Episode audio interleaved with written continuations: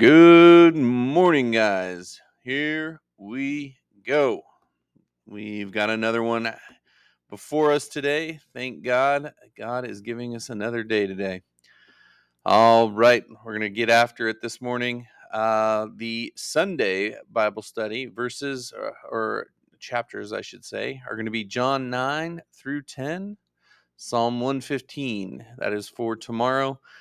John 9 through 10 and Psalm 115. I guess I should say John 9 and 10. Uh, Bible study for this morning, though, is John 8 and Psalm 114. And we continue to pursue God daily here. And uh, we're going to get to work on that this morning. Uh, we are going to read His Word, we are going to listen to Him, and we are going to conform our will to His. Uh, we are going to conform our understanding. We are going to conform our understanding of what reality is to what he says. We're going to move straight into prayer, uh, where we're going to bring our concerns as well as uh, uh, our thoughts on these verses to him, our struggles with these verses to him. And then we're going to move straight into worship. Uh, the workout for this morning is going to be jump lunges, leg lifts, and jumping jacks. And for cardio, we're going to be doing running or walking. Again, we are striving after day to day improvement. 10 minutes here, three minutes there. They add up quick. Uh, after challenging you guys yesterday morning, um, I came in just under two hours on the phone yesterday. Uh, that's some improvement compared to the days prior. Um, usually I do better on the weekends uh, with staying off my phone. Um, part of it is due to work, but part of it is also just being absent minded about when I use my phone. Uh, so there was some improvement yesterday, although I didn't get uh, any additional reading in. Um, at least I was on my phone less and a little bit more focused on what I had um, right there in front of me. Um, whether that was work, whether that was home, um, hopefully I was a little bit more uh, engaged due to this. Um, like I said, there's still some work to do, and usually I do a little bit better on the weekend. And so hopefully these next couple of days it'll be well under that hour. Um, even though these steps are easy to start reading, the following through in the moment to moment is, well, a moment to moment decision.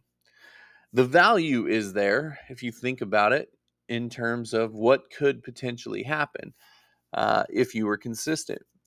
But we usually struggle in the moment to moment to make those good decisions. Now, that's the same thing with our workout, as it is with eating, as it is with our spiritual diet, as it is with all the good things that we need to be doing here in this life. The good parts are always the struggle. There is so much that is dragging us back down into the mud that when we try to implement one of these good changes, it feels like you're crawling out of the mud. What would life what would life look like if you read more? What would it look like in just the day to day parts of life, it would look like you carrying a book around. It would look like you picking it up more and more. It would look like you spending less time on the internet. It would look like you spe- spending less time watching TV. It would look like somebody who reads more. But what we wouldn't be able to see in some of that day to day is the building that is happening through that reading. It's the gathering of more information, it's the gathering of more knowledge, it's the understanding a little bit more about how or why things happen.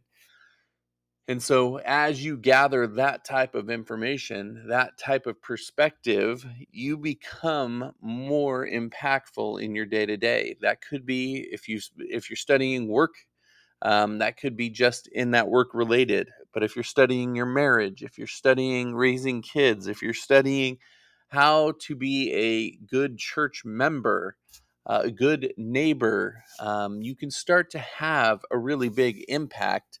Uh, it just probably won't be noticeable in the day to day moments. And so, just like anything, when we learned to walk, it was a daily struggle until we got very good at it. And then we don't even think about it. And so we want to do that with reading. We want to do that with all of the skills that we can improve through reading. But we've got to make that day to day change first. What would it look like? Where would you be in five years compared to the current path if you picked up this skill set now? What if you had picked this up 10 years ago? What would your life look like? How would it be different? This is what we're striving after. We are striving after making these changes, hard as they may be, because the value is there. But you've got to do it in the moment to moment, in the day to day, the week to week, the month to month, the year to year this is where these practices really start to stack up. And so we strive after them. Reading has the potential to escalate everything that you are doing. It has the possibility for helping you be more impactful to everybody's life around you, whether that's your neighbor, whether that's your kids, whether that's your wife, whether that's your church, whether that's your community or the people at work. I the the reading has the possibility of increasing your ability to make that impact across the board. It's whether or not you are doing it. Consistency in reading will be a hard fought battle. But right as that battle ends, the next battle begins you have to be actively putting to use what you have read about. You have to be actively modifying your behaviors. This is where self control is developed. This is where self control is grown. This is where we start to pick up that discipline of being self controlled. We are working out that self control. We are learning to turn off that autopilot. We are learning to be more decisive about what we do and when we do it. All of this is going to take effort. All of this is going to take a skill set that we do not yet have. We aren't capable of walking in this right now. We have to develop self control and part of that is making these decisions time and time again. And when you fail, you get back up and you do it again. This is how we work out self control. This is how we grow in this area. We have to do it again and again. And yes, it will be a struggle. Once you've implemented reading, you can get to work on implementing other aspects if you're reading multiple books, you're going to have to decide which one is the priority on as far as what you're implementing from what you've read. And so if you're reading a marriage book and you're reading a parenting book and you're reading uh, a book for your career, I would say that probably the marriage book, those practices, because that's going to be a foundational. If you can solidify your marriage a little bit more, if you can improve your enjoyment and your wife's enjoyment of your marriage a little bit more, that message to your kids has a generational impact. It sets them on a better path. Okay. And so that's really, really foundational. And so that would be the one we would want to look at. We would want to focus on. We want to strive after. That doesn't mean stop reading the other books. Keep reading those and making sure to pick up those pieces that you really want to implement. And then as time goes on, as that struggle to implement the new thing in your marriage becomes less of a struggle, you can add those other pieces in. You can add those other uh, struggles in.